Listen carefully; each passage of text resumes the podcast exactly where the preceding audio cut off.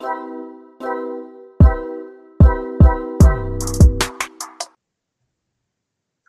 everybody, we back again. Yeah, look at you with your little cap. I'm Spencer. Of course, we have our licensed clinical therapist, Nas. Dr. Nas to you, son of a bitch. I'm never saying that shit again. I said it too many times. That's it. It's over. It's like you got it. All right. God. And of course, we have our guest for today. She is a licensed clinical therapist as well. Her name's Vicky. Welcome to the show, Vicky. Thank you guys. Woo. You say boo? I said woo. Oh, okay. I thought you were booing and clapping. I was like, can you choose one? It's ADHD. Howdy, Patney. I must do both. God, I already hate that fucking thing right now. Uh, and this is the Different Spectrums podcast, where we talk about movies, shows, and mental health. we also have some laughs, so don't take us too serious. Or do. Also, don't forget to run up those likes for us. We'd really appreciate it. Give us a good thumbing. All right. So, uh, today we're going to be talking about the show Beef on Netflix. Um, it's all about road rage, anger, doing weird things with guns. Very weird things. Yeah. Ja Morant weird. Click, click. Um, so, Jesus Christ. Um, so we're gonna be taking a look at two scenes today. Um, the first one um, is where Amy, one of the main characters, is at couples therapy with her husband, and uh, she's just she's a she's a psychopath. She's just a liar. She's just a liar, and uh, gets away with it pretty well so far. You know, Mhm. she's very successful in what she does. And um, yeah, so they're going to be talking about that. We're going to be talking about, you know, lying, masking, anger, depression, all the fun stuff, all the great stuff, right? Um, and then we also have our second lead character, Danny. Um, and the second scene is all about um, Danny's brother who gets catfished by Amy. Um, and he ends up in her hotel room and he's talking about uh, how his brother and his depression gets him depressed. And um, yeah, it's just, it's a crazy show. It's just a crazy show. So if you haven't checked it out, I would. Um, yeah. And if you are, have any anger issues, well, these are the people you should be looking at because they got some problems. Yes. They really do. Uh, so yeah, Nas, anything before we get into the clip? Clip. You know, never wanted to pee in someone's bathroom before on the floor and just walk away, but this show made it look fun. That was a lot of pee though. You really had to go. Yeah, I really know. waited. Like he premeditate that? Like, I don't know. He probably did. Let's be honest. He probably did. Yeah. Uh, Yeah. so we'll focus on all the things that Spencer talked about. We're going to do a little bit more of the couple-y thing, couples therapy thing, talk about that, those dynamics, maybe go into the past and some things and talk about that. Uh, and then just overall depression, masking, and, and folks of color. But we can specifically talk about Asian populations that I have a lot of experience working with now. Uh, so in international specifically. So I'm looking forward to getting to that. Let's get into the clip. Just check it out. I'm sorry, but all you're getting you're getting you're getting two two commercials. Whoa, we're stepping up now.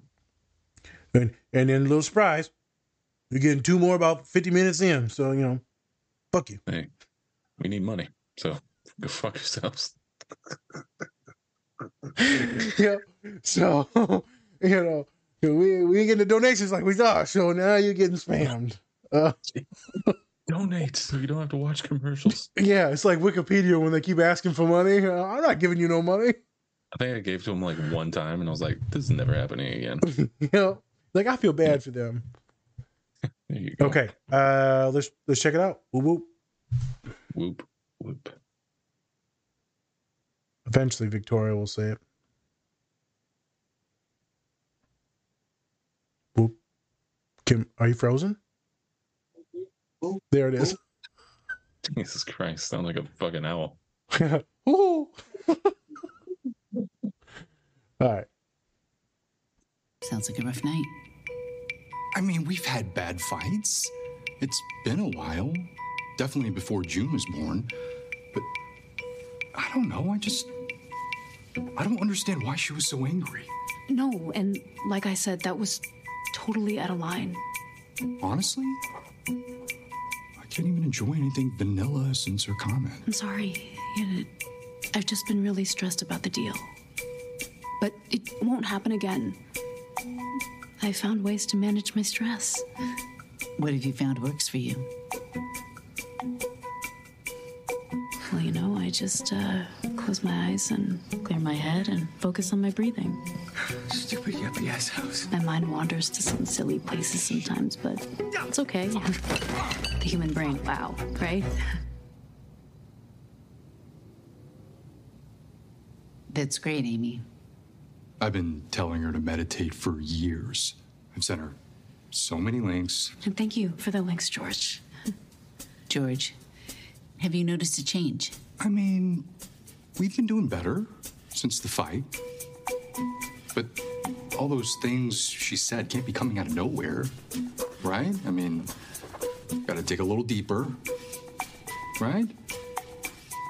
Now, Amy, when he says that, and you hear him saying that, what does that make you want to say? Cards on the table. I want to say he's right. You know, my dad held a lot in. Chinese guy from the Midwest. I mean, communication wasn't his forte. He would just bottle up everything inside until it just exploded out at once. Ah,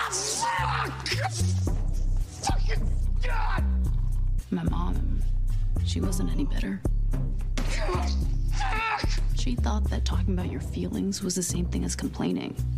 She told me that the first time she heard birds singing was when she came to America, because during the Vietnam War, they ate all the birds.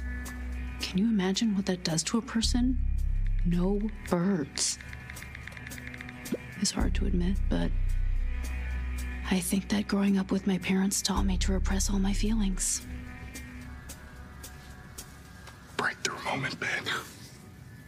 Amy, that's very self aware. Thank you. You know, when we're stressed, we revert to the pathways we created as children. Oh, yeah, I mean, it all comes down to parents, and I'm excited to dig into that. But acknowledging this is just the first step. In order to create new neural pathways, we have to uncover what lies underneath our awareness. Right. I think maybe subconsciously that's why I leave most of Junie's caretaking in George's hands. Maybe part of me is afraid that I'll create in Junie the same, uh, what was it you called it? Neural pathways that my parents did in me. But I don't want to live like that anymore. I don't want to live in fear. I've been holding a lot in, but I'm not anymore. I know it's gonna take a lot of work, but I really think this is the start of a new chapter for our family. What am I doing? I'm really glad we did this. Me too.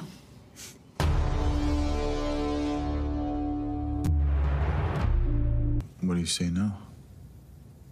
No, I say that. It's not all about you. You sound like my brother.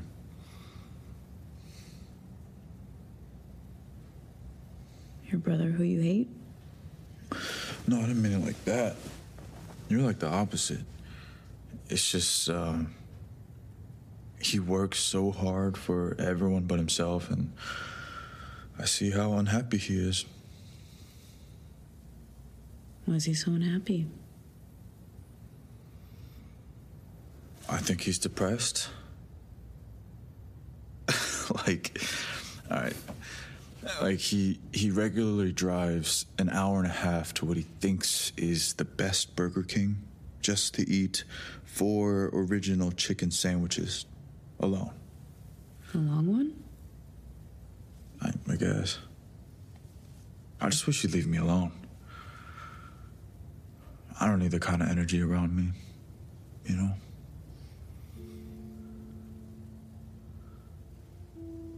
Yeah. It is selfish for broken people to spread their brokenness. You know how in video games, like when other people die, the game keeps going, but then when you die, it's game over? I think life's like that. Deep. Fuck you. All right, all right, all right.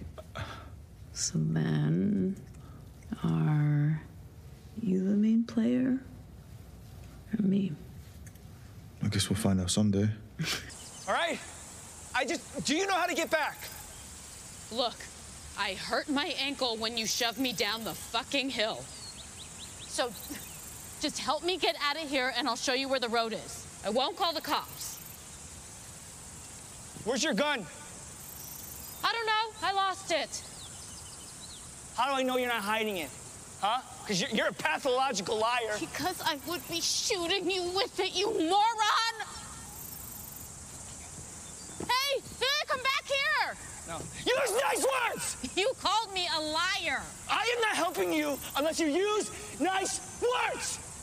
Ah, all right, all right, all right, all right. All right, and we are back again, and so is the cap. Great, thank you. Keep the cap on with a with a little gangster lean. There, you, you got it. God, I Oh, want to knock shit off your head. This is just, Pepe Le Pew.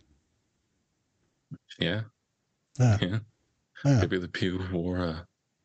hell uh, that Feels. French. After I ate a crepe in, in Canada, I'm, I'm, I'm French. Wait, what kind of crepe was it?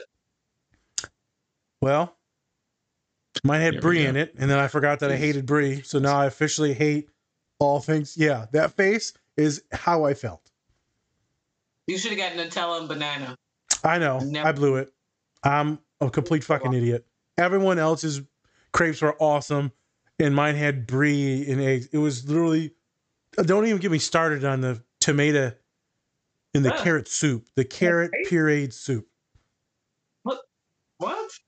I'm done Oh my fucking with all French things. I will never appropriate French culture, except for the hat. Next time, go to Georgia's restaurant. It's like five star. You know, it's like little tiny dishes of food, but it's like really gourmet. I already hate it. Yeah. Hey, do you want to pay more money for less? Sure, sure do. Who came up with this? I'm a moron. Actually, you know what? The smartest man alive because people do it. Yeah. Hey, it's a lifetime experience. All right. Sure as hell wasn't all no right, Mexican. All right. Hey, hey, we have a show. Let's do this. Okay, let's do the show. Um, so, after all that interrupting about crepes and French people, love it. Um, we just watched two clips on the show Beef. Believe it or not. I love beef. Um, so, all right, first clip that we got into. Um, so a little bit of background actually about the show. It's about two people who get into a um, a disagreement, we'll say, a road rage incident um, between Danny and Amy, and it just escalates from there. Goes from her, you know, ruining his business, leaving bad reviews on his uh, website or on his Yelp, um, Hmm. which then he lo- like loses all his customers, um, and to him just pissing in her in her bathroom. Power move. Yeah, power. It's like this is mine now. All mine. Um, but yeah, and then you know they both kind of do like their weird stalking of each other.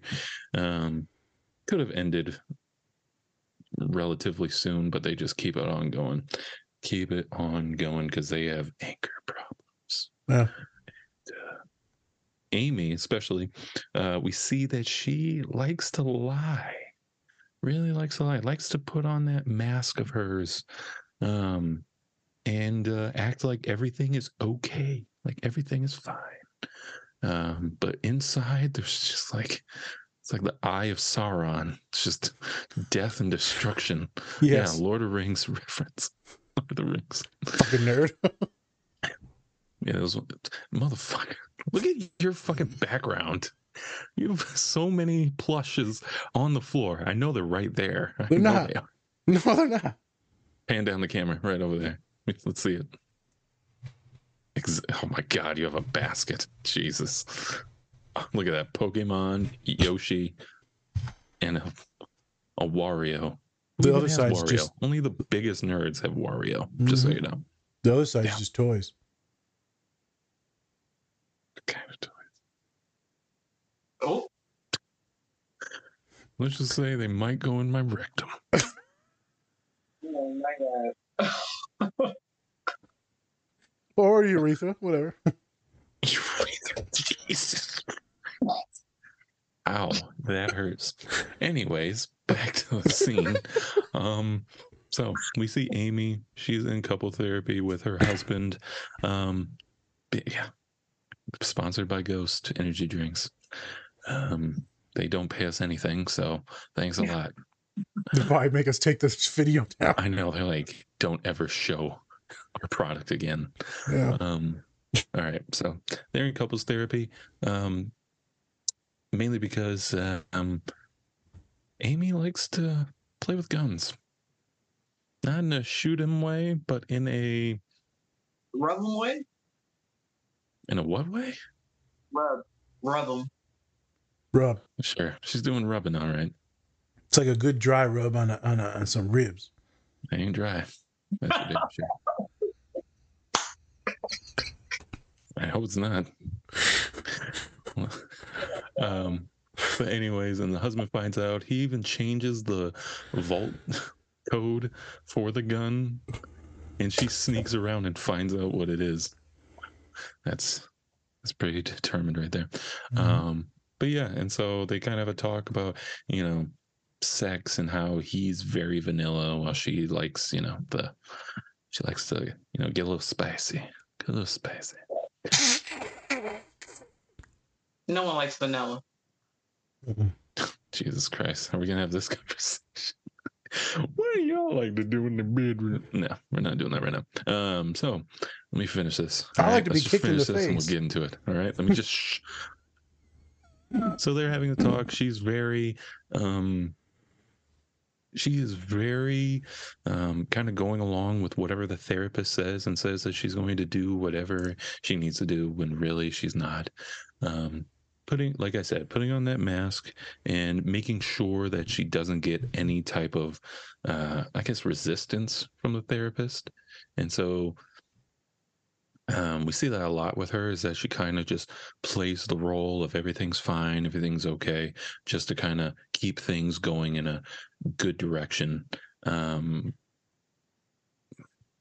it's interesting because, you know, some people they would just come out and say like yeah i don't believe in this therapy thing. I don't think it works yada yada yada. Um, but instead she really um, shows that she's just is trying to do it for the wrong reasons. She's not trying to get better. She's mainly just trying to uh, Play the you game. know, yeah just get through it and act like everything's fine when she's not really doing any type of uh, work to kind of make herself better in any way um, as we see later on, she catfishes Danny's brother um, into like getting to know more about him or use it against him, I guess. Be like, yeah, fucked your brother. Ah, in your face. Boom. Um, but yeah, so let's talk about the scene. What did y'all think about it, or what stuck out for you in the scene? Being therapists and all.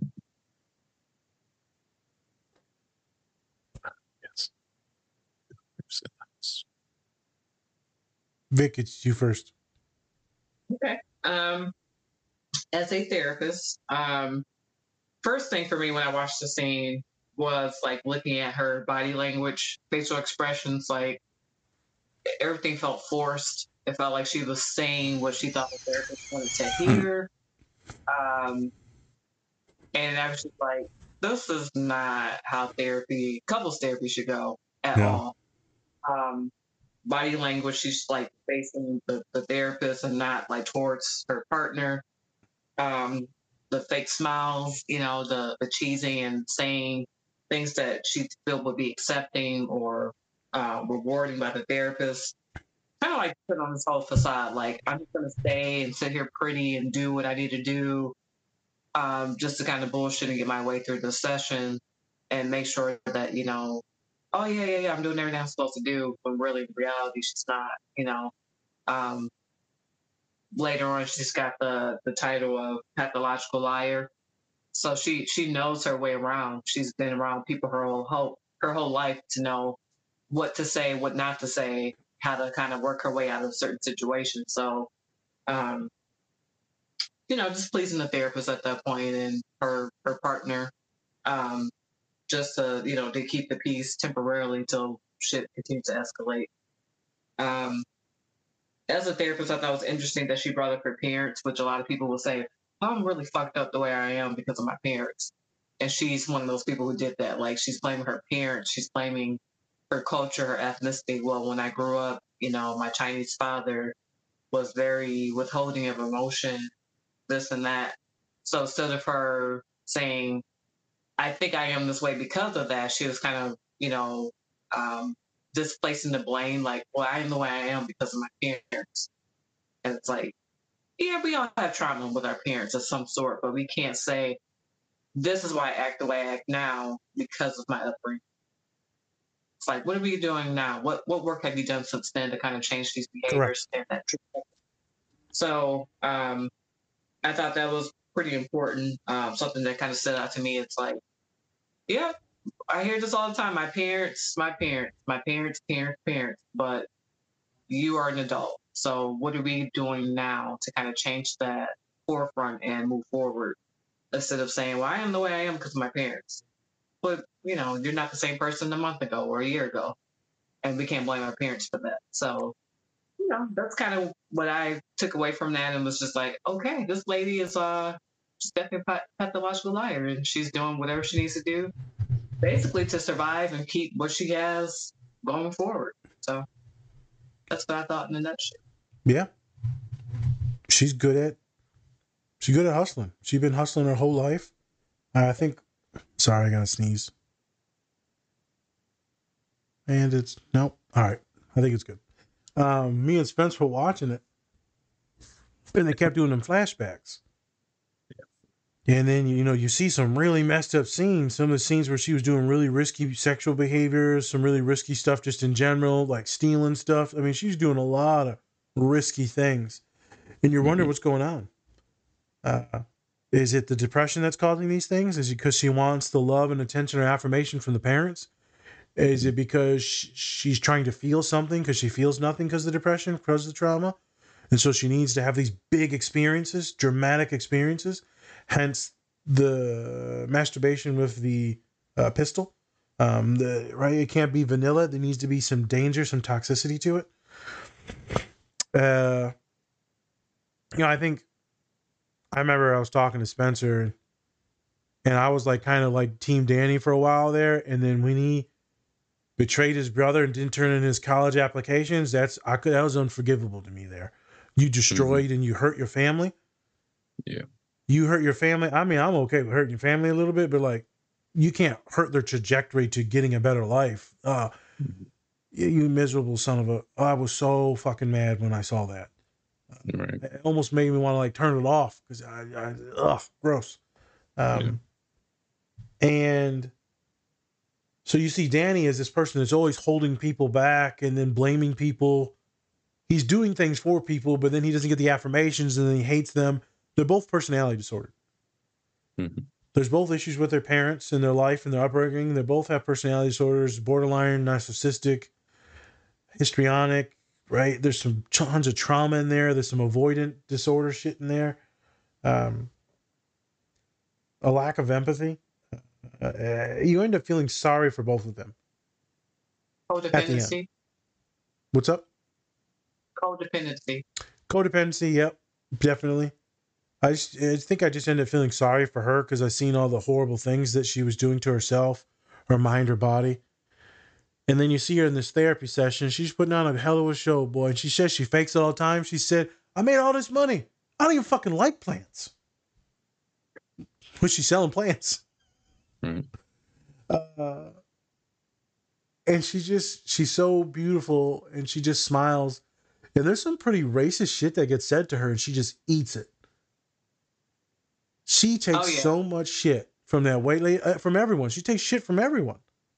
Mhm. Um, I'm like, she's actually kind of a badass, and she's also extremely fucked up at the same time. Uh, as long as she would work on her stuff and start doing a little bit better, she'd be a, a solid human. Um, she's just so afraid that if she shows people the real her, they're going to run away because they'll find out she's a piece of shit. Yeah. Hence her masking. So she finds this dude. So this is what stuck out to me. She Mhm. finds this dude that's like a legit, awesome, kind, innocent. We all know, everyone even listening, you might be the person. There's like some people you're like, they're too good for this earth. They're like, this is a fucking awesome, innocent, just, it's like, fuck, we need to protect you. And her husband is one of those folks. He's just very kind, awesome, naive, vanilla dude. And because of that, she thinks that she can become better and rub some of that goodness off on her. It made her feel better about herself. And so she latches on.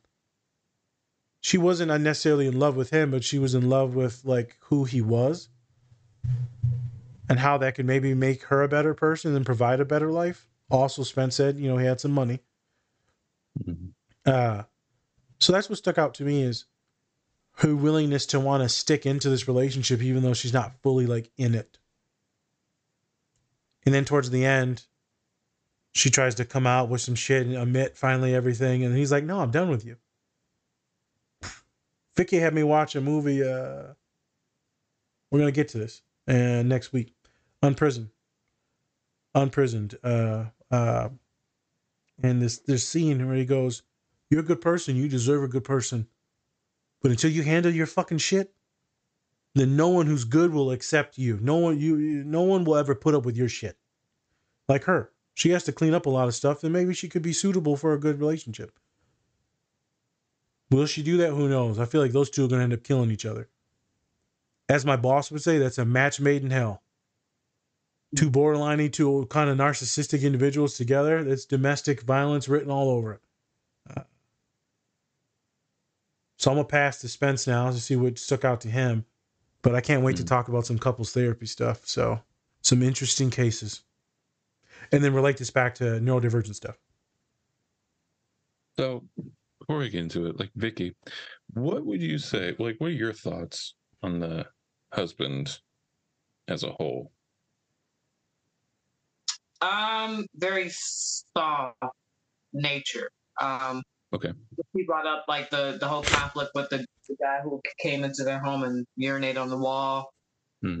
Prompting him to go to their to the guy's residence was her saying um, something about his ethnicity, like oh he said something about him being Korean, Yeah. and then the husband, oh like now he's like got chest chest bumped out, like oh now we got to go fuck this guy up. Um, to me, he did come off as like a protector. Um, and, and in relationship, you see the dynamic and the exchange of power. Like she's the more dominant person, and she has to kind of you know boost him up a little bit to say, "Hey, this is your role. You should be doing this, sir." Mhm. And you know, as as a woman myself, it's like you shouldn't have to do that in a relationship. But also, you know, women can have masculine traits, just like men can have feminine traits. Mhm. But I the husband didn't do enough. Like, understood his position, like he was a stay-at-home dad, and he was great at that. But she was expecting a little bit more, um, a little bit more. Like, hey, this happened to me, and you weren't here. Not expecting you to react differently. I'm expecting you to have an action plan. And he was just kind of like, oh, what's the what's the problem? The point? And she's like, what? Hmm. I would have the same reaction. Like, this is your reaction? You're not going to do anything? So, in a nutshell, to answer your question, the husband, But at the same time, it's like she got into that relationship knowing exactly who he is. Like he's a trust fund baby, pretty much. Um, you know, hasn't really worked a day in his life, I bet. and you know had everything kind of handed to him and now he just makes like this weird art um that she does not like at all um and instead of her being honest with that and being like dude like what the fuck is this you know and maybe having like an honest conversation she kind of goes along with it and then finds out later you know when she's finally honest at the end then he's like why would i keep, why would i keep up with your shit now like First of all, I'm a nice, rich dude. I don't need to. I don't need to be sticking around with somebody who's, you know, just trying to bring me down, or at least just thinks like I need to hear something. You know. Um, but yeah, totally. I I get where you're coming from, eh, but you know, at the same time, she also knew who he was when they met. Right, him like nurturing too. Um, we you saw a lot of nurturing from him, Mm-hmm. And. I really like that because the daughter needed that, especially Mm-hmm. since she worked all the time. So it's like she needs to get some of that from somewhere. Mhm. And she kept saying like, "I see, you know, you're good." She kept saying the husband's good uh, because she didn't have that upbringing. She didn't have Mhm. that. She felt like a burden to her parents.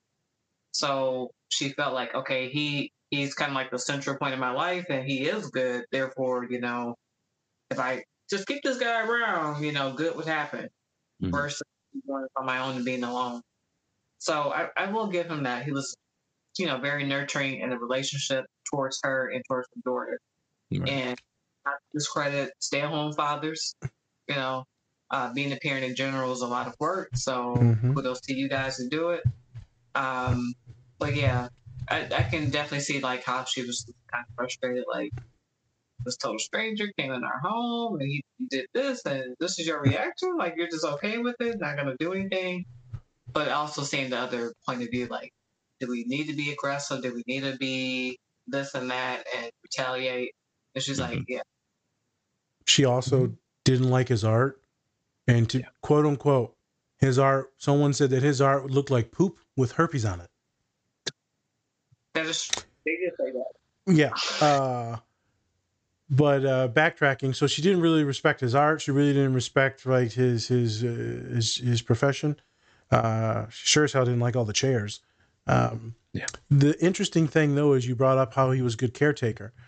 So because he was a good caretaker, and this is something very nuanced you'll see in relationships, that made her even more insecure about herself, and thus that made her hate him even more Mhm. because he was so good and she was not the best at it and didn't have the best emotion or connection or to speak she probably wasn't the best at soothing the baby there's many different intricacies in this and she loves him for it but also it makes her insecure makes her vulnerable makes her hurt and thus she's kind of resentful and jealous and it leads her to lash out leads her to seek and maybe want others. Because when you go home now you feel bad because your kid you know can't really communicate with you. Your kid wants to go to dad. Uh, that can be a very hurtful thing when you're i don't know because i'm not a woman uh, but i would assume right it's supposed to be you know women are supposed to be the baby's attached to you mama's girl and all that. And then the roles are Supposed to be reversed. the nurturers, and it's supposed to be the nurturers right? That's supposed to be the all hunters you. and gatherers. Women. Gender roles? on other times. Women are supposed to be the gatherers. brother. The younger brother she was nurturing him. She felt was. wanted like okay i'm i'm fulfilling my purpose as a woman. Um i didn't think of that that way until towards the end of the season. I was like like she's definitely trying to like one up her husband like oh well she wants him for this or that. And she's like honey i can help you with that. And, he, and she's like no i'll ask daddy. It was like such a punch to the soul. Like i brought you in this world. And you want him like yep. I brought you into this world Oh, sorry. I just I find it so interesting, just like the dynamic between men and women, and how like even though she is making a lot of money, she's doing very successful business. She's just still so unhappy, and no matter what, like she can't just be happy with what she has. She always has to want more and more. Like she can't just be happy that you know maybe she doesn't have that emotional connection with her daughter as well as you know as her husband. Even though the daughter loves her mom and everything um, I don't think she has that connection at all. I, I think the mother doesn't, Amy. Um, she just doesn't feel that love, right? That the Yep. father can give and that he feels. Um, and so she's always trying to kind of gain that back and try to act like, oh, oh, I don't want to lose my daughter and everything like that. But then at the end of the day, it's like, what are you really losing? Kind of, you know? Maybe you just feel like you're losing something because society says you're losing something, but I don't. I don't think she feels that connection, even if she did lose um, her daughter. Yeah, she does she- in the end. She wants to feel the connection and she wants the connection, but Right. there's something missing in her that's been gone for a long time, and and nothing can really fill that void until she Mhm. starts to get treatment on her issues in the past, her traumas. Right. Because filling it with money or materials or sex or drugs will never fill it. No. Well, and that's the thing, though, is that, like we said, she's narcissistic. So how is she going to get help when she doesn't really see that anything's wrong? And I understand at the end, she kind of, they both kind of do in a way because they're like, oh, we're one of the same. Yeah, because they both get to unmask with each other. Yeah. Which is interesting because then, you know, I guess, you know, passion's passion. If you hate somebody, you can turn that into love. Yeah, the biggest thing is kind of how what we talk about being an autistic podcast Mhm. is when you finally let someone see you and you finally let to get them see all your vulnerabilities, ADHD, you know, OCD, tics, Mhm. all the shit, all the dyslexia, right, all the handicaps, hmm and then they still accept you for all your craziness and shit, and then you're like, oh shit, Uh, it, it, it, provides something. This hmm ultimate comfortability. And she finds it with this asshole that she thought she hated. hmm And there's also transference in it because she hates him because she, you know, they remind each other of themselves. hmm Uh, and I knew they were going to get together right in the beginning of this shit. I, I'm like, they're going to end up hooking up. These two angry sons of guns, uh, and they're both attractive. I'm like, two attractive people in the show. I'm like, yeah, someone's fucking Wait a someone. minute. I don't think this is. Annie. You don't think Danny's attractive? No. He's a fine looking man. Like on a, another level, like emotional, yes. But physical, no, definitely not. Don't be No. racist, Vicky. Don't be racist. All right. Oh, Don't you hate on Question. Asian people or Asian brothers? Do you think that the brother's attractive? I know it's a yes. It is. He has a better body, He's got a body.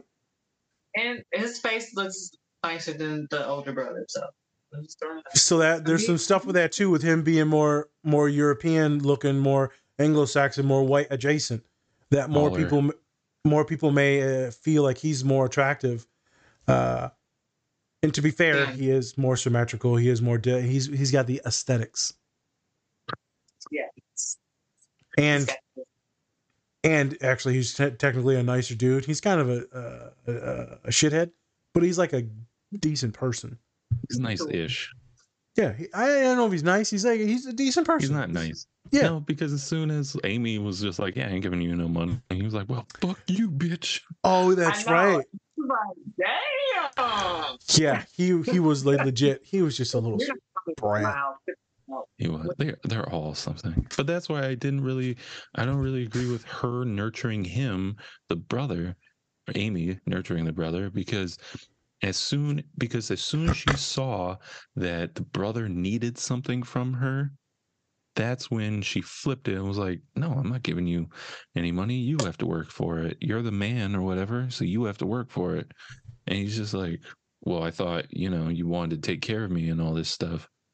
She didn't want to take care of him. She just wanted, you know, to feel, I guess, maybe power or maybe not power. Something. She wanted to feel powerless. She didn't want to feel powerful. She wanted to be powerless, I Correct. think. And that's what she wasn't getting from her husband. He wasn't, you know, trying to be dominating or anything. But, you know, and then also she's getting a lot of affirmations from the brother, you know, being like, wow, you're so hot. You're so beautiful. You're amazing. You're all this. Which I'm like, the husband ain't saying that shit. I feel like he is. I feel like he would say that. I feel Seems like he I would. do. Go ahead, Vic. He will he will to some extent, but it, it's different for her because it's coming from a different person. Mm. And you know the the boyfriend or the the guy she's catfishing, asking for help versus her husband being somewhat self sufficient, like not needing to ask, like he, he could do things. Sometimes he would ask her like, "Oh, I got to talk to Amy about this repair that needs to be done in the house," as the guy she's trying to get back at. Like, oh, he was like, "Oh no, I can help you with that." He's like, "Really?" So I don't. It's just a weird dynamic. But yeah, I, I thought that was weird how she, you know, she was just like, I mean, personally, if a guy called me out my name, I, I probably would have said the same thing. Get the fuck out of my house. That's kind of disrespectful. You know, she's kind of taking her, you know, putting herself on the limb and telling him to come over. And then he's like, hey, can I get some money? She's like, no, I worked I hard for this. mean, she doesn't really have the power. I mean, look, she did in the end. She did fess up to it and everything. But at the same time, bro, like you're also cheating on your husband, and then you're seeing this dude, and then he's like, "Let me get some money." Might as well just give him a little bit. You know what I'm saying? Just a little bit. Yeah, it's thing.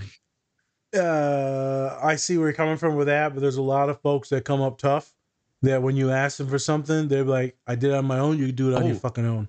Let me tell you something. I've known Asian women, they do not like dudes that ask them for anything. They will give to you as a gift if they feel like it. Like they'll take care of you and all of that. They'll make you feel like all that stuff. But if you ask for anything, especially um chick I know she's uh Vietnamese. And so it's like they do not mess with that at all. They're like, You're a dude. You're supposed to be making your own money and shit. Like, Yeah, what are yeah. you talking about? Like me giving you money. What? It's a little bit tighter boundaries. Uh, and so that might be a pretty good thing because you got a lot of other folks that will just keep getting used and used and used and abused financially. Uh, a funny story. I had a Hmm. client, and they, they, they see me in therapy and a while ago, and he said, "Nas, you know, I was gonna hit you up for some money." I said, "You ain't getting shit out of me, brother. I don't know what the fuck you talking about." He said, "I needed some bail money to get out of jail." I said, "You got all these people you can talk to, and you you think you gonna call me for bail money?" I said, Hmm. "Shit, your ass would have been rotting in there." And damn, it's like that. I said, "It's like that." There's boundaries to this, and even I said, even if I was your friend, even if I was, I'm not putting my money on you. Not Hmm. putting my money on you, kid. Yeah, no, no, no, no. That's not how this works. Uh, I'm very frugal, very stingy with things. Um, Wait, I so take- you wouldn't bail me out? oh, come on, man. That'd be tough. I'd be real tough. You ask me for some money now, I'm not gonna lie. I'd be real tough. I, I ain't even bail out dad. Just, that's I'm joking. People know you, it's it's tough to get money out of me, man, because it's tough for me to gamble as well. I work so hard for this shit. I can't. I'm not. I'm not throwing it away. Mhm. Uh, and if you get yourself into some shit, you know you got other people to talk to. And like if you did hit me up, I'd be like, so if you got to hit me up, there's some shady shit going on. So Vic, if I get a phone call from you talking about you need bail money, I'm gonna be like, oh, so that's how I know you fucked up. fucking real good. Yeah, that you can't call any of the other friends or your family members, right? Even your little girls, you know, I know they got a little piggy bank somewhere in that house, right? Damn. Time to break open those piggy banks. Mom's got to get out of jail. Um, I couldn't believe that person asked me for some money, and I know they were testing me, but they were just seeing on how much do I actually love them. How Mhm. much will I sacrifice for them in therapy? It was kind of sweet, and then also they were good con artists, so it was fun talking to them because they were a con artist. And the end of that, the beginnings of that story had a lot more trauma than I would have ever thought of. Yeah, a lot, a lot of, lot of deep trauma, a lot of emotional abuse, and then some uh, childhood uh, sexual abuse, which I did not see coming. Uh, so there's a lot of different things.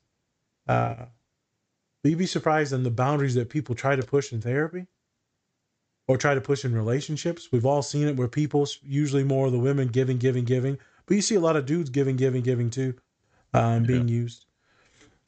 When we look at this relationship, Mhm.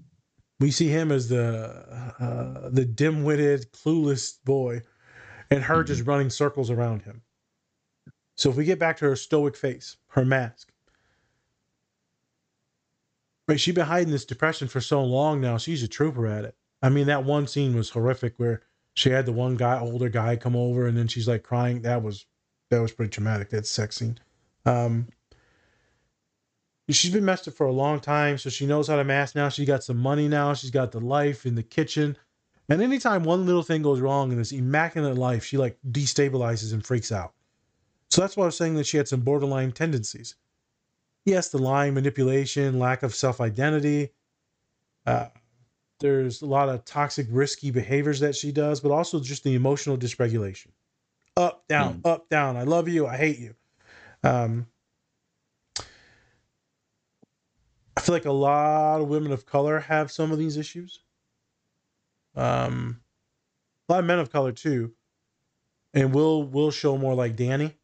Uh, I think it's a pretty accurate portrayal of like men and like the fucked up shit that we do, and she's a little bit more accurate portrayal of women and repressing and repressing. Both identities repress a shit ton though, um, which leads to their massive depression and their loneliness. They're both just so fucking lonely. And the saddest thing is that all they do is want love. They want love from their brother, their partner, their child, their parents. Mm. Right? She goes to see her parents and they, they, they're just very quiet and stoic. And we're not going to talk about that. I know your father cheated on me. Shut up. Mm-hmm. And he goes to his parents. He tries to buy him the house and they keep trying to shit on him. Uh, and then he gets in the house and it burns down. Jesus fucking Christ. Uh, yeah, that was just, that was a kick in the stomach. I was like, you got to be shitting me. Um, they're just so looking for love. And I have so many clients that I work with that are just looking for that love and nurturing. I was talking to him, and we're going to do a pod on it on Sunday on the, uh, on the man called Otto. Um, and sometimes I'll just be sitting there looking at some of these clients, and I just want to fucking shake them like Bart Simpson or choke. You mean choke? Uh, no, uh, it's a choke and a shake. It's a choke shake. Well, no, choke shake. Mm, shake 'em. Watch the money fall out the pocket. I got the money. All right, I'm done. um, because I'm like, how do you not see this? Did you not get loved enough? Did people not tell you enough affirmations? How do you not believe in yourself at all? And I'll throw some shit out there. And do you think this, this, or this? And they'll be like, that. And I said it the other day, and, and they said that. And I was like, Gah. you agreed with that? And it just sucks to see sometimes. And so I felt the same thing when watching them and their trauma stories, and, and, and they're just so desperate for love. Uh, I seen it with a human the other day that I'm uh, friends with. And the, the way they act around me and my father, uh, awesome, awesome, awesome human. But it's just, just want love. And so they're making sure that they do everything very particular, very certain to make sure that you see them in the very good light, which is fine. But it's also to me a little tragic because I'm like, you don't have to try so hard, brother. You have my house, we're eating, we're having a good time. Just relax, relax. Um, and so I feel like both of them try so fucking hard. And that's what leads to their misery. They try so hard and yet they're so depressed. They're still, he's still super poor and he's kind of a dimwit and then she's highly intelligent, charismatic, and gorgeous. But that hole just can't be filled. It's tragic. So, couples therapy. I work with some multiple couples, multiple therapies. I work with multiple partners just working on their shit with their partner. So they're seeing another therapist, I'm seeing one. It's a lot of interesting conversations that can happen. You know, as I was telling you too before we started the pod, I've had violence, people like getting threatened with knives, beaten, punched in the head, ran over. Lots of yelling. I've had people call the police on each other, people being arrested, people in court, people getting divorced. Uh, it's always surprising with my uh, my Indian, Asian, or Arab couples it's just against kind of the tenets. You get married, it's kind of against the religion, the culture, societal norms to get divorced. So when Americans bring it up in therapy, like, what the fuck do you know? Specifically, if they see a white bodied individual, fuck do you know? So then they'll see me, another Arab. So working with Arab and Muslim clients, they feel more comfortable. They're like, oh, maybe you know the culture, so you know like we can't do this. And it takes me a long time to try to convince people, like, what are you gonna do when you have kids? You know, they're going to see this, this violence, this anger, this hatred. Uh, what are you going to do? And then some of them that have kids, I'm like, what are we, what are we going to do now with the kids? They see the shit. I've had couples, uh, specifically black folk I was working with. They said, we're going to stay married until the kids are in college. Fuck me. That's another 13 years. Hmm. being miserable. 13 I'm years. happy. He said, I'm not doing it. I said, okay, so you're just going to be miserable. Yep. I said, there's no way you're going to be able to do it. There's no way. Um, so we talked and we talked and we talked. And it's funny whenever I get people in couples therapy because they've already seen someone else. And then they come to me like I'm going to tell them something different. I'm like, what you think I'm going to tell you different? Oh, just because I'm brown, I'm going to tell you, you, know, you got it. Pretty much. I don't know what to do. Uh, I've, I felt so bad for some of these couples, though. For both parties, I'm pretty impartial because I see both people are suffering. Some are more than others. Gee, couples therapy is a tough one. I've never had anyone like her though, where she's just sitting there smiling. I would have mm. been so fucking sus in that therapy session. I'm like, I no. would call her out right away. Hey, I noticed that you're smiling a lot, and you know these sound like rehearsed comments. Let's And talk everything- more about that. everything sounds so perfect. Everything's so perfect. Why the fuck you in my office? Exactly. Yeah. Exactly. And then we would talk about intimacy. We would end up having to talk about sex in the relationship and what was going on with that stuff. We would need to talk about affirmations and like Spence or one of you was saying, uh, and I like, or does he say like I love you and all that stuff, or do you look gorgeous like where the mm-hmm. his brother was? We need to talk about a lot of different things. Do you feel needed and wanted and comfortable? Uh, she would be so fun to work with in therapy. Mm. Oh, I love a good joust. I love a good. She would give me a headache, but she For would sure. be she would be fun to work with. Danny is easy to work with. Oh, that's super easy. Mhm. I, s- I got a lot of men like him. Her that con artist shit. You in for you in for a ride now. Wait a minute. You crazy bitch probably gonna kill me. Oh my god. Uh, Is my uh-huh. car gonna blow up when I get back into it? I think it might. I'm gonna walk home today. I'm gonna go. Uh, I need my fat ass need to walk anyways. You know what? We're just gonna walk. Let's go for a walk together. I'll start for my car for me. Please, thank you. You hear this, something ticking? You just start my car. Yeah. I'm gonna go ahead and let one of them kids in and give a kid. Hey kid, I'll give you five dollars to start my car. Even though you have a remote start, you're like, come on, kid, just drive. True. Yeah. yeah, this ain't creepy at all. There's candy in there too. I take that back. Please don't kill me. uh couples therapy is wild. Uh I want to look at these real quick. We talked about some of the parent stuff. We talked about some of the repression and masking. We didn't really talk about what the repression further causes is deeper and deeper depression, which will cause deeper and deeper uh, emotional uh, breakdowns with all of your loved ones, all of your empathy, with your partner, with your friends. It will cause more of that anger to come out because you don't have much left. Eventually, it'll lead into some suicidality, which we see Danny go into. Which, right? by the way, he used like the worst type of like suicide I've ever seen in my life.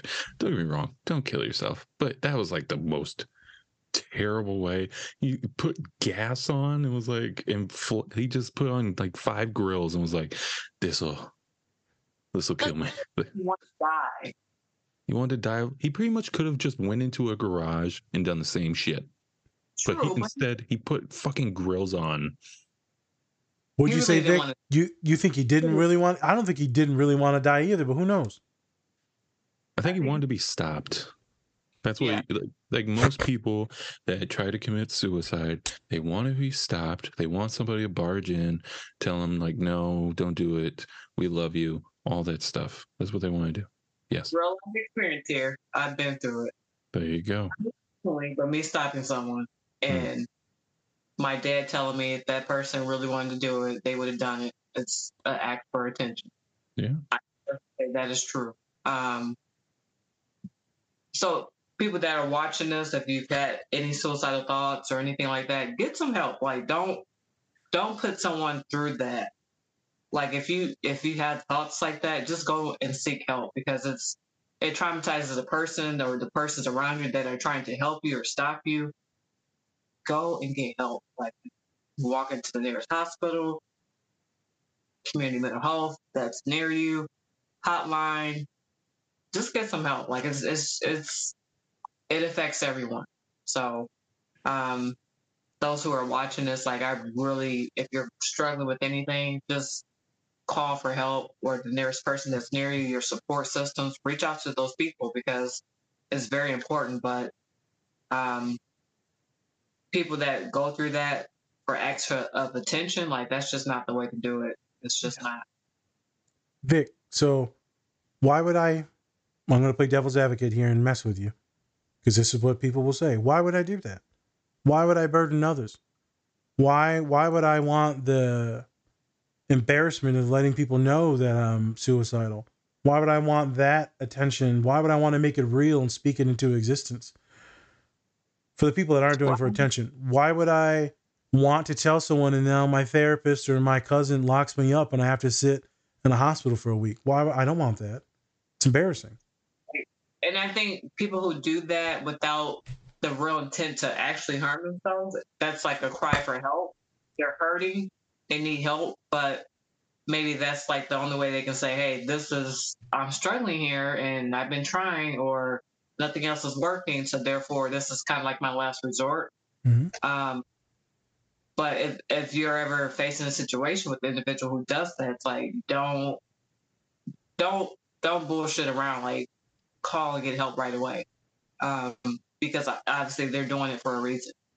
They're doing it not to get attention per se, but it's their way or means of communicating. Something's not right here. I'm not feeling right. I don't know what I'm doing, but maybe if I, you know, got the right bells and whistles there, something differently would happen than what's been going on before. So that's my understanding. For some Um, folks, it's just too risky to let someone know. Yeah. For the people that are serious, that are in their thoughts, uh, and they see no other way out, clients that I've dealt with, with other friends, personal stories, uh, with family stories, with my own story, there's no way out. All you've looked at all the deviations in the world and all the choices and paths that you can make, and you're fucked. Mm. So there's no easy way out. I can be done with it all. Don't have to tell nobody, and you know, I'll be good. I'll be good. Everyone else will be a little sad, but I'll be good. And so I, it's terrifying because even when people will open up to me with the suicidal thoughts as clients, they're like, "Fuck, you about to put me in the hospital, aren't you?" Yeah, brother, I, I, I have to now. This is why I didn't want to tell no one nothing. I said, "Yeah, you know, you was getting ready to jump from the parking garage though, and I got you to come in the office. What'd you think was going to happen? I was just going to let you go." Uh, you know, it's it's it's been intense. I've had people that say they're going to hurt themselves because of breakups, this and that, and I knew some some you know when it's a con. Uh, most of the time, it's always been for real. Uh, a human came up to me the beginning of this year. I was doing some tabling and handing out pamphlets and flyers for the counseling center. He said, "Hey Nas, you remember me?" "Uh, yeah, yeah. I don't fucking remember this kid. And he said, "I'm so and so." Okay. How you doing, man? I'm doing good. He said, You don't remember me, do you? I said, I'm sorry, man. I meet a lot of kids. I was the parking garage kid. So, oh shit. I remember you now. He said, I want to let you know you saved my life. Uh it's like, oh shit, brother. Well, I'm glad you're doing good. I'm glad you're still here.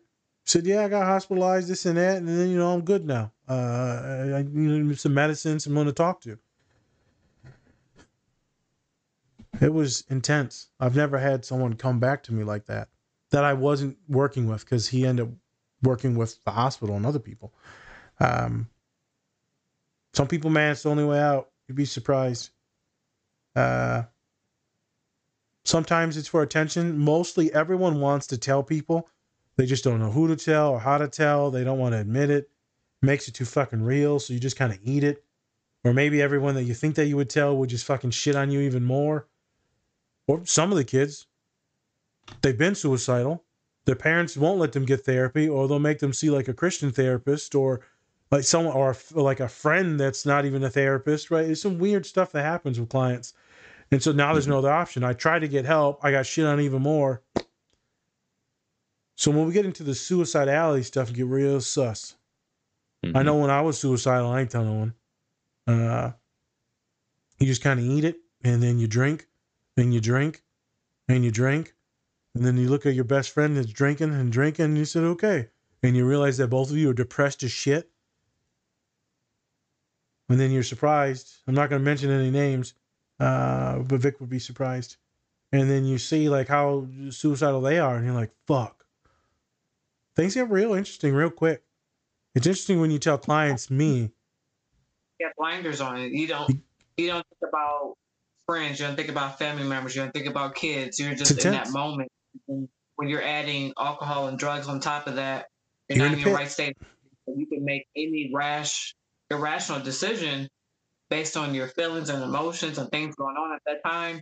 So it's it's really important. Like we look out for each other and you know pay attention a little bit more than usual because sometimes those people that you think are okay or have the Are right not okay.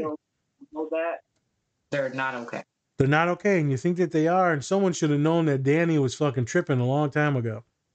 Uh, but you never know. Like people like me and Amy, we could put on a fucking show. Uh, and people like other family members, they can put on a show, and then they tell you, and you're like, "Fuck, how did I not know?" I've talked to partners, best friends. They, I didn't even know they were depressed. I was like, "Yeah, shit happens, man." Uh, so there's some that are attention seeking and then want someone. Everyone wants someone to see them to help them, to support them. But sometimes we just can't find the fucking way to get it. Or we did try to get it and it went sideways.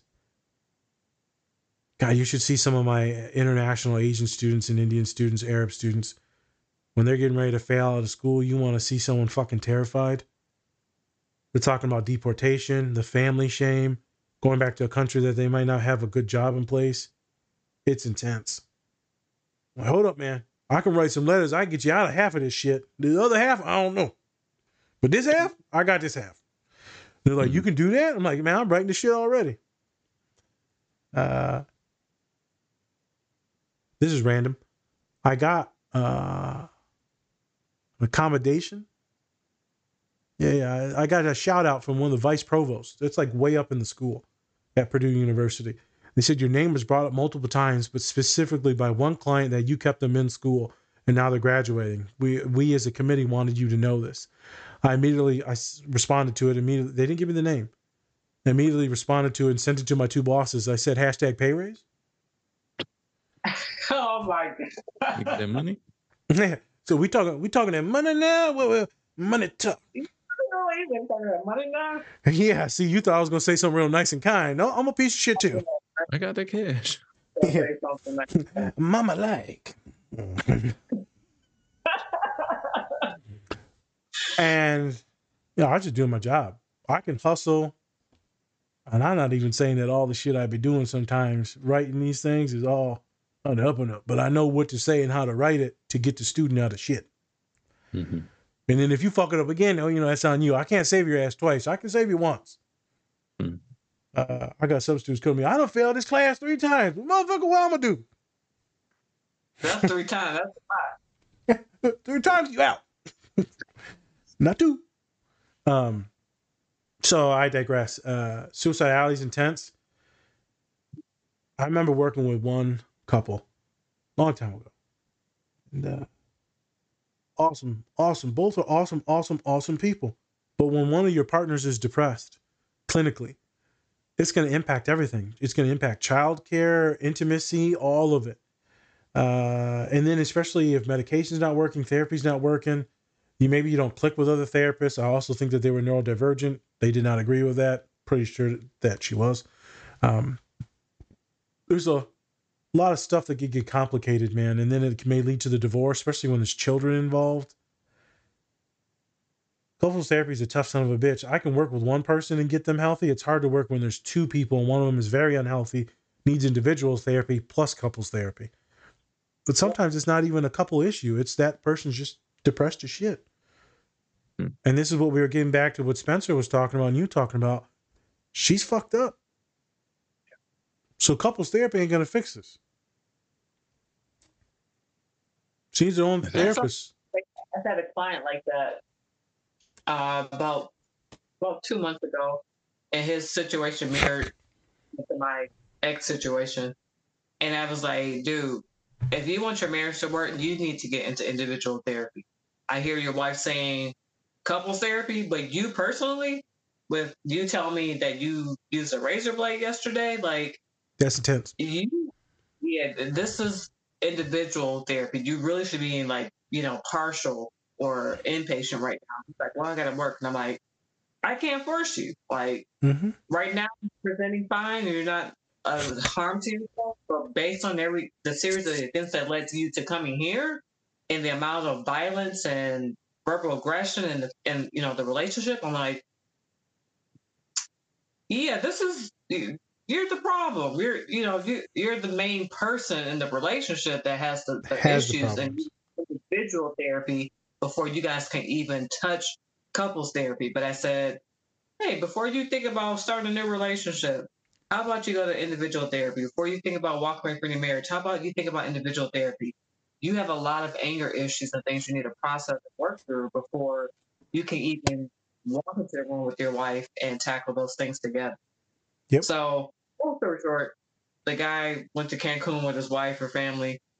I don't think he's in therapy had to discharge him, but it's like, damn, dude, like I'm I'm trying to tell and I, I told myself from real life experience, like I got personal on him, like, look, I'm trying to help you out, sir. Like, come on. And still just not clicking. So black, black guy, white guy, brown guy? Um European. European, okay. I was gonna say what my boss was my boss would say or my clients would say that's white people shit. I ain't going to therapy. I don't even believe in that shit. Well this person uh strong european descent um so set in their ways and early age drinking. So when that, strong european. Was he a klansman? What are you talking about? Like a part of the culture like i was like what age were you when you first started consuming alcohol? 12 i'm like okay so can we explain more? Tell me more about that. Oh well that's a part of family meals. Oh, okay. So that, all right. I'm not going to put down you became an alcoholic at 12, but maybe later in life that became more prominent. Mm. Um, so taking into consideration cultural factors and things like that and upbringing. But long story short, like I, he didn't do what he needed to do. And yeah, it's a, a person in the integrated care that I work with was like, I'm discharging him because he's not doing X, Y, Z. That's it. It is we what it is. Hmm. Some he's people just some people just can't take the path. They don't want to do the path. It's hard work. Working on your shit is hard work. So I ain't gonna lie. Who wants to do that shit? Who wants to but do he that? might be divorced. I say a divorce in this future because he's not willing to put in work. Correct. But also that would be a road you can kick that can later down and figure the shit out therapy's tough now and in the moment. Uh, so we've hit depression, repression, anger. Uh, Spence talked about some of the different dynamics of some of the folks that he knows that is Asian.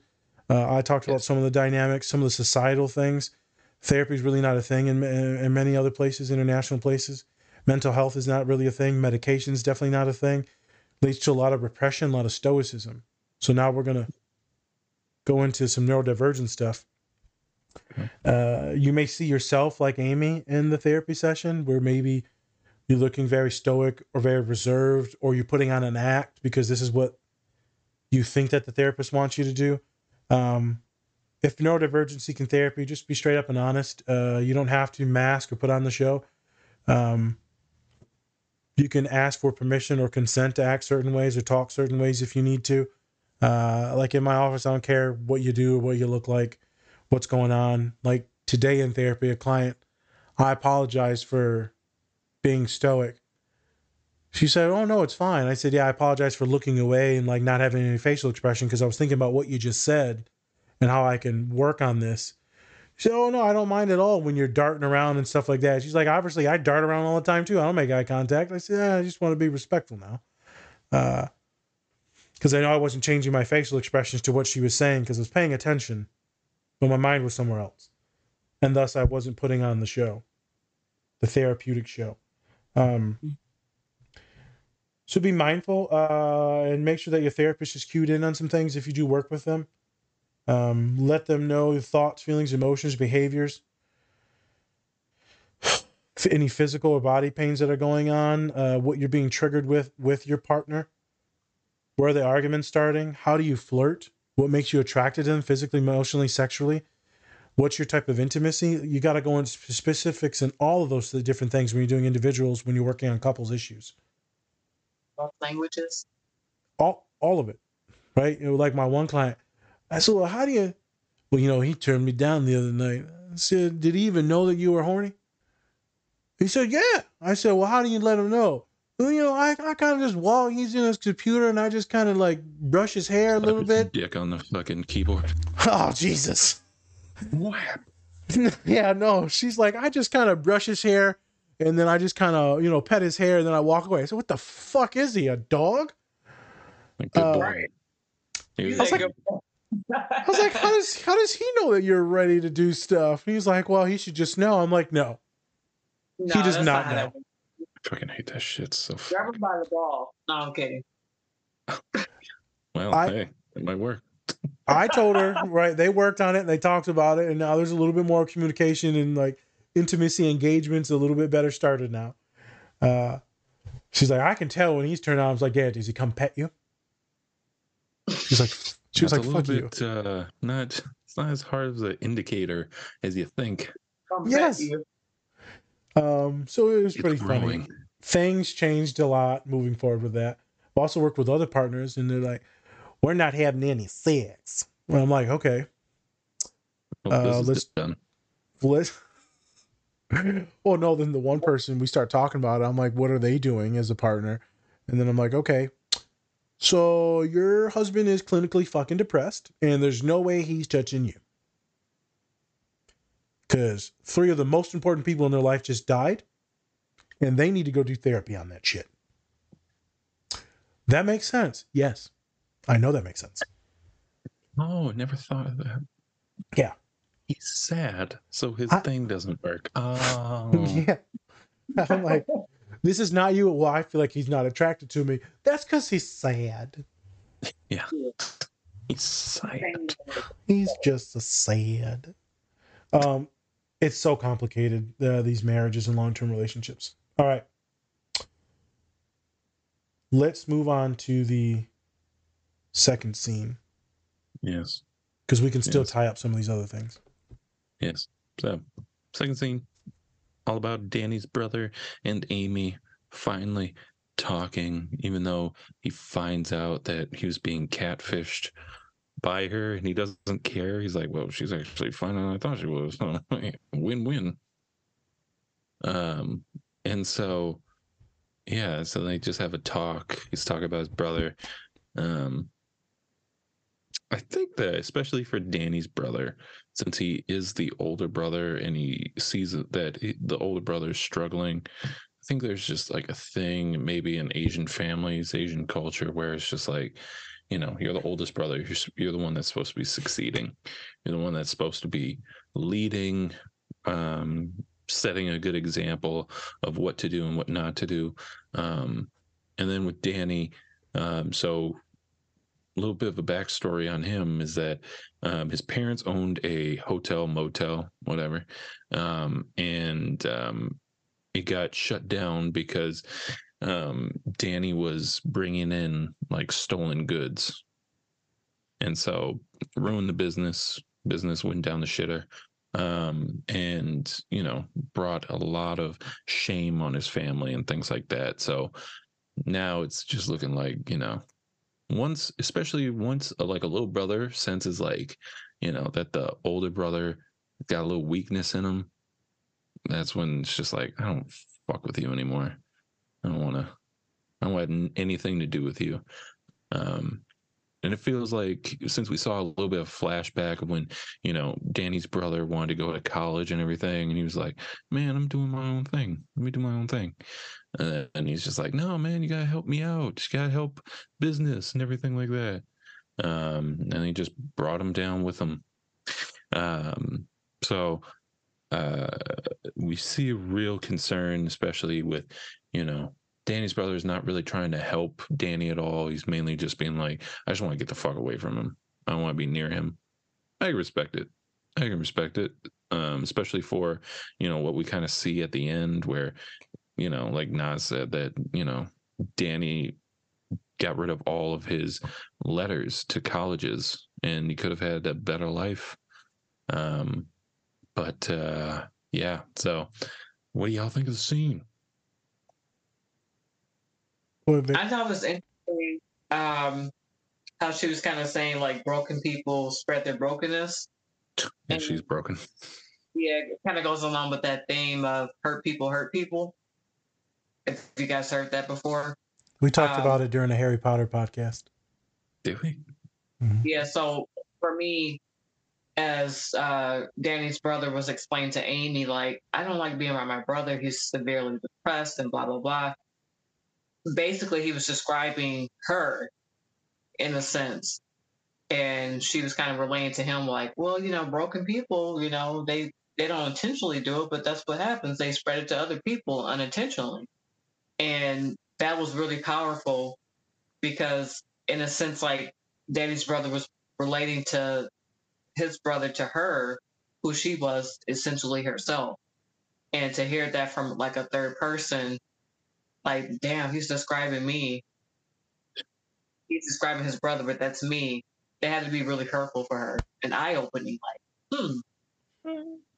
And then for her rebuttal to say, well, you know, the whole brokenness incident, you know, it, it's just like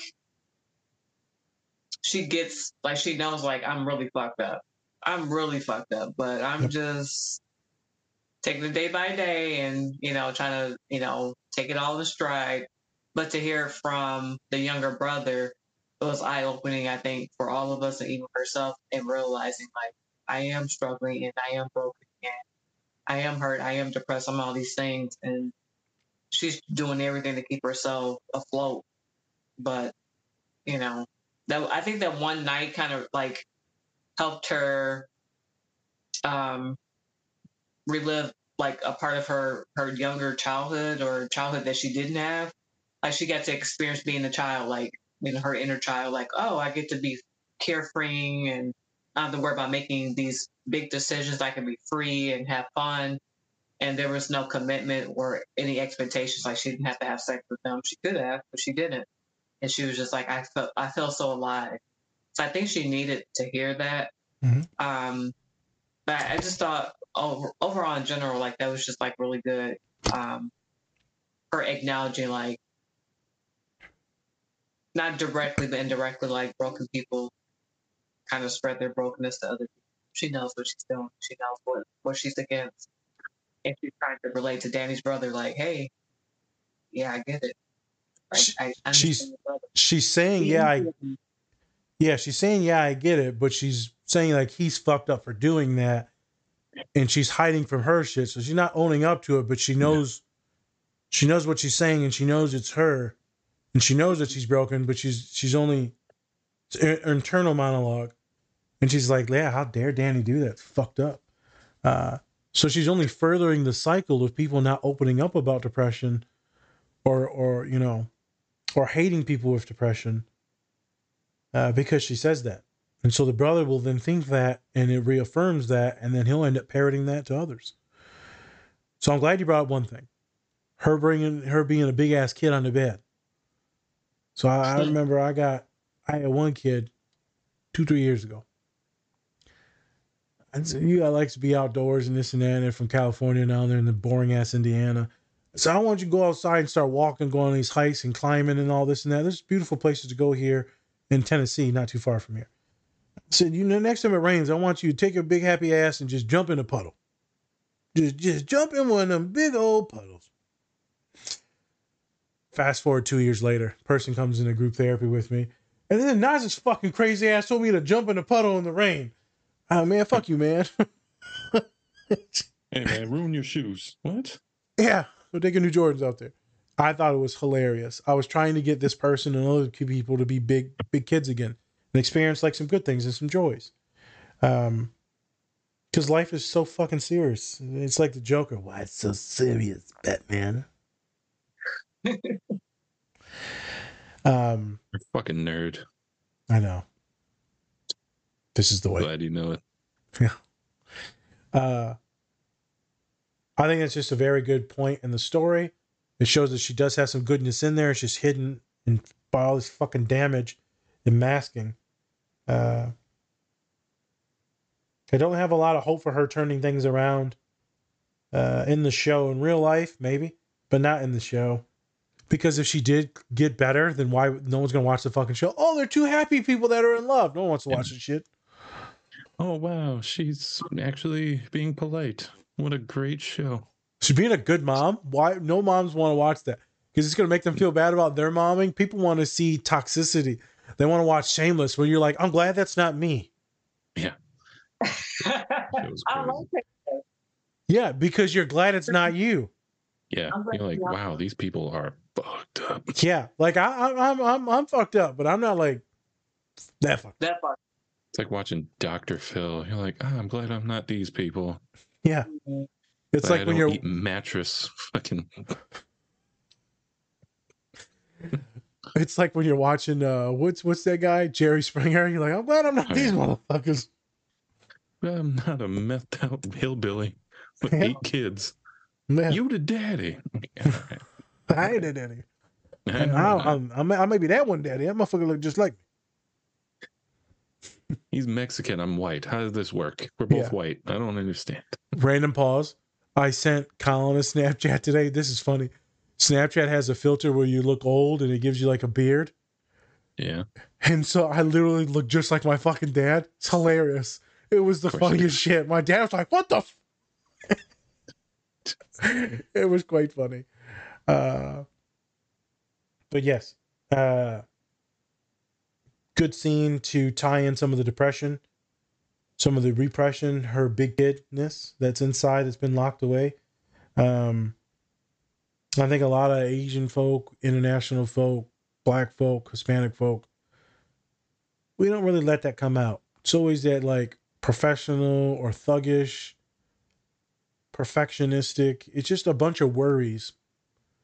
Like the human I saw today is just nothing but shoulds. I should do this. I should do that. I should do this.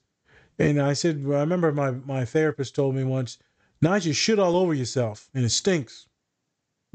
So now it's, it's stuck in my fucking head now. When I say should, I think about me pooping. It's one of my happiest times of the day. Sorry. Tear off. My- like just mushing around in my diaper sometimes. Moving on. Um, Ah, I love how I can be like on my phone as you're talking, and then I knew as soon as like I can just perk up my ears and be like, "It's time to move on." yeah. Um, Uh, I don't even know what I was talking about, but exactly, exactly. yeah, I was trying to get at the point of uh, BIPOC folk, and just hard for us to be kiddish and funny and weird like we are on this podcast. Hmm. You won't get this type of weirdness when you're around some of the other homies. Everyone puts on that fucking act. Uh, and so I was glad that she got to do that. Sad that she's repressing everything, but glad she got to do that. Uh, diagnosis, real quick.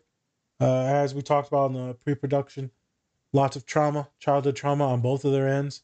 Uh, lots of shame, lots of guilt, lots of depression. I wouldn't say it's PTSD because there's not a lot of flashbacks. There's like a few, but it's not physiological responses. I would say a, a trauma-based disorder. Um, I would say that they both have personality disorders, which are just coping mechanisms for the traumas that they faced. I would say that their parents probably went through even fucking worse traumas. Because from what her parents said, my God, there's no birds because they're eating all the fucking birds. Okay, so there's some real poverty there. Um, so right, it's just this generational. You're all fucked, and maybe you you unfuck or you less fuck your kids up, uh, and you just pray or you hope that you know they're less damaged, and you pray that they don't fucking hate you in 20 years. Uh, it's kind of a sad story for a lot of the generational trauma shit. Uh, treatment, as me and Vic have said, individualized therapy for her. Danny, couples therapy afterwards would be the key. There's a lot of healing that needs to happen, a lot of trauma focused therapy in the past. She needs to change her behaviors.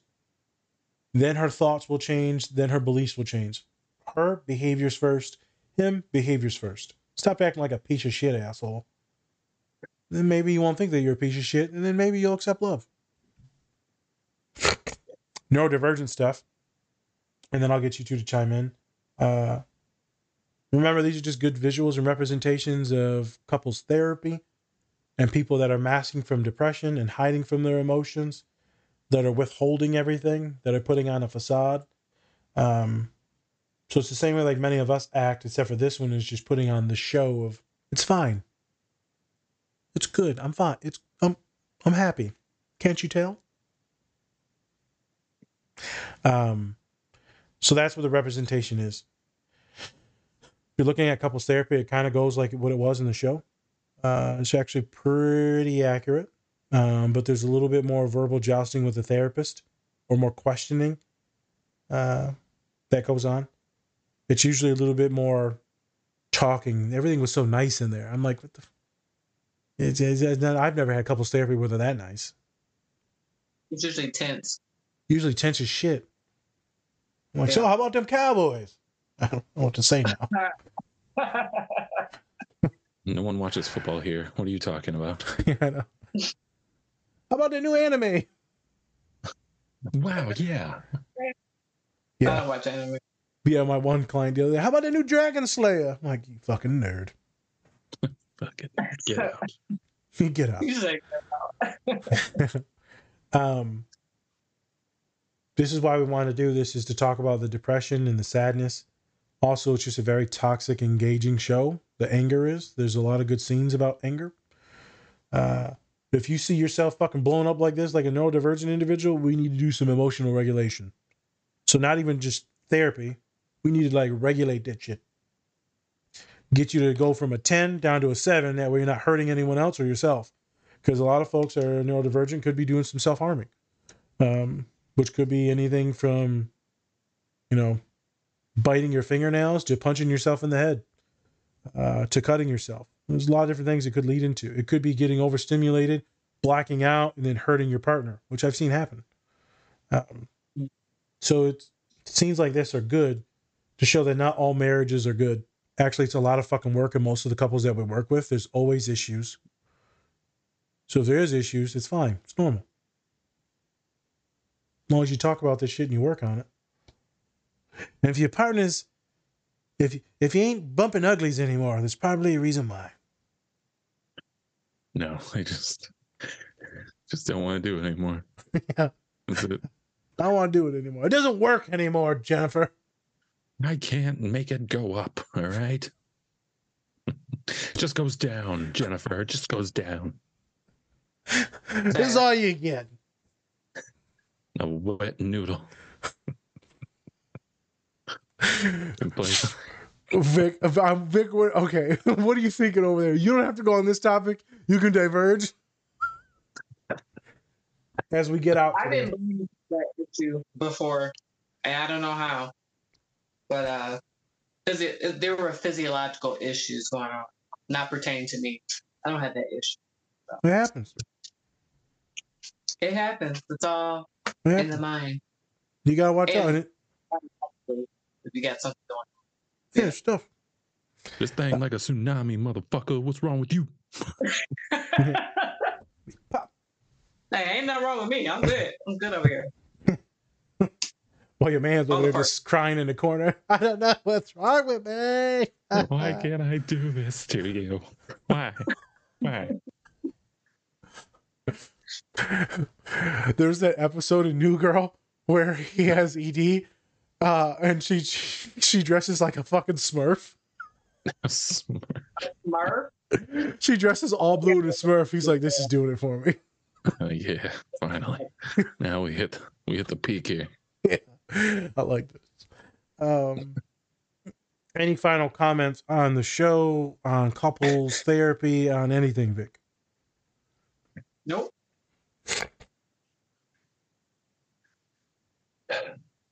I don't know. I feel like me personally, if you get to the point where you need couples therapy, it's most likely just a done relationship and you're just trying to buy time.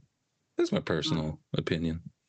Um, I'm not going to fully argue that. because no, I mean, like if you need somebody else to get involved in your relationship in order to see what you know each other wants, it's like then you're not. You're, it's probably not ever going to be in like you're not going to open up. It also might and be too even far if you gone. do, it's probably already too late because once you hit a certain point, like your personality changes and your thought process on that person changes completely. And so, you know, a lot of the times once a relationship like once someone in the relationship is done, like it's fucking done. Like and I just don't think like couples therapy is going to help that. Um so it's like, you know, uh, being open and having good communication is always like the key point. Like they don't have any good communication in the show. Really don't. They have terrible communication until the end. And he's finally done and I think she is too. Um that relationship wasn't going to work out. She wasn't in love way. with him. Yep. Well, and I mean, like their personalities are just so different. Hmm. Um, they think they're the same because she lies about who she is to mask or whatever, but she lies to him, and you know he kind of lies to her too, um, just to kind of keep up with you know being a parent and everything. Um, but then that also makes you know the household um, very not traumatizing, but it's a very toxic you know environment to be in with a kid, and so at the end of the day, it's probably best that they got divorced and that he got, you know, the daughter because, Oh yeah. like, she was not like No. she is dangerous as hell. Yes. Dangerous, dangerous. Um, yeah, and you know the path that she was taking, even if um she didn't meet Danny, it would have happened with someone else, or Yep. it would have happened, you know, some other way, and maybe it would have been worse, honestly, because could have been with somebody who's very racist, bigoted, and, you know, could have done something terrible.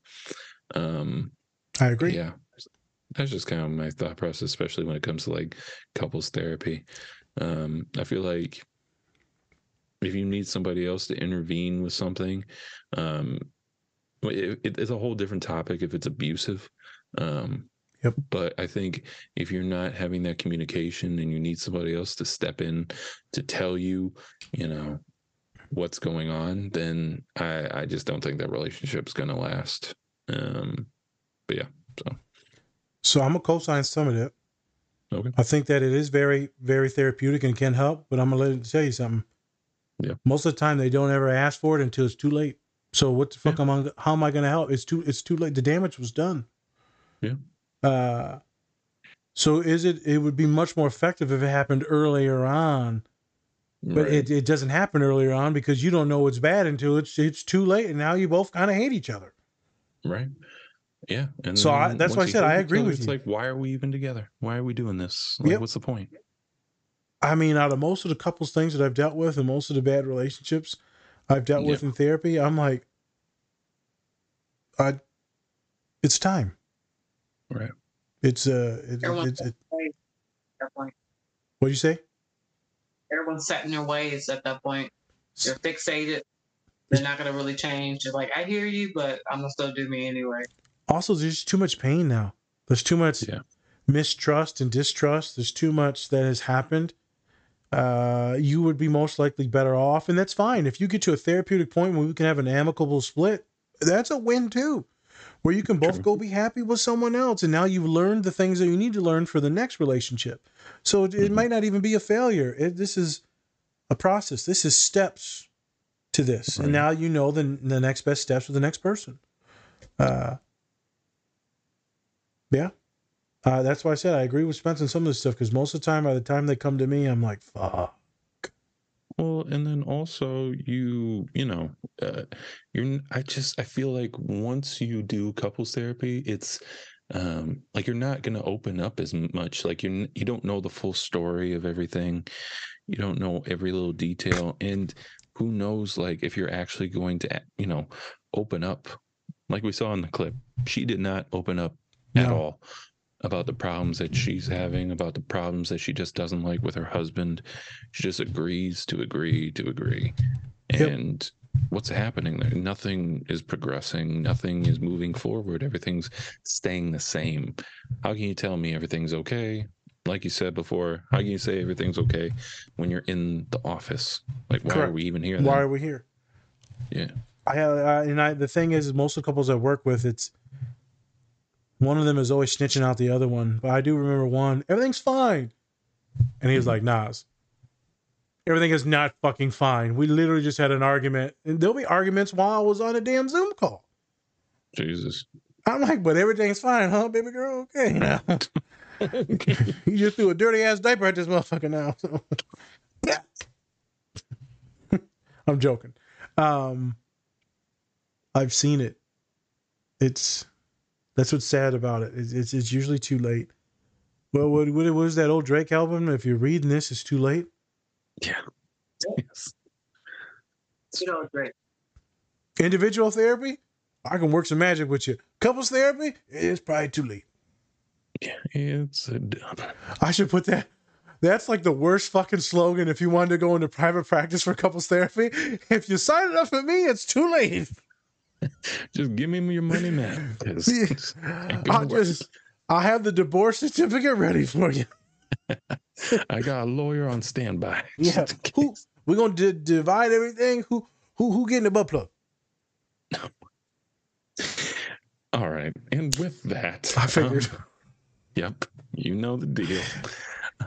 And with that, that is the show, everybody. Uh, thank you, Vic, for coming on, being our guest for today. Wait.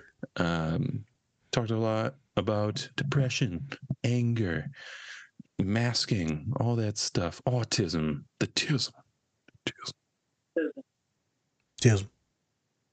and what you like to do with your guns. Click, click. Um, so, thank you everybody for joining us today. Uh, hit that like, subscribe button down below, share it. Um, go onto our website. We got merch. Um, buy some stuff. We got cool stuff on there, and we're gonna get more on pretty soon. Just gotta get those creative juices going. Mhm. Uh, but yeah, thanks everybody for joining. My name's Spencer. That's Nas. This is a Different Spectrums podcast. Bye. Much love, everyone. Peace. Thank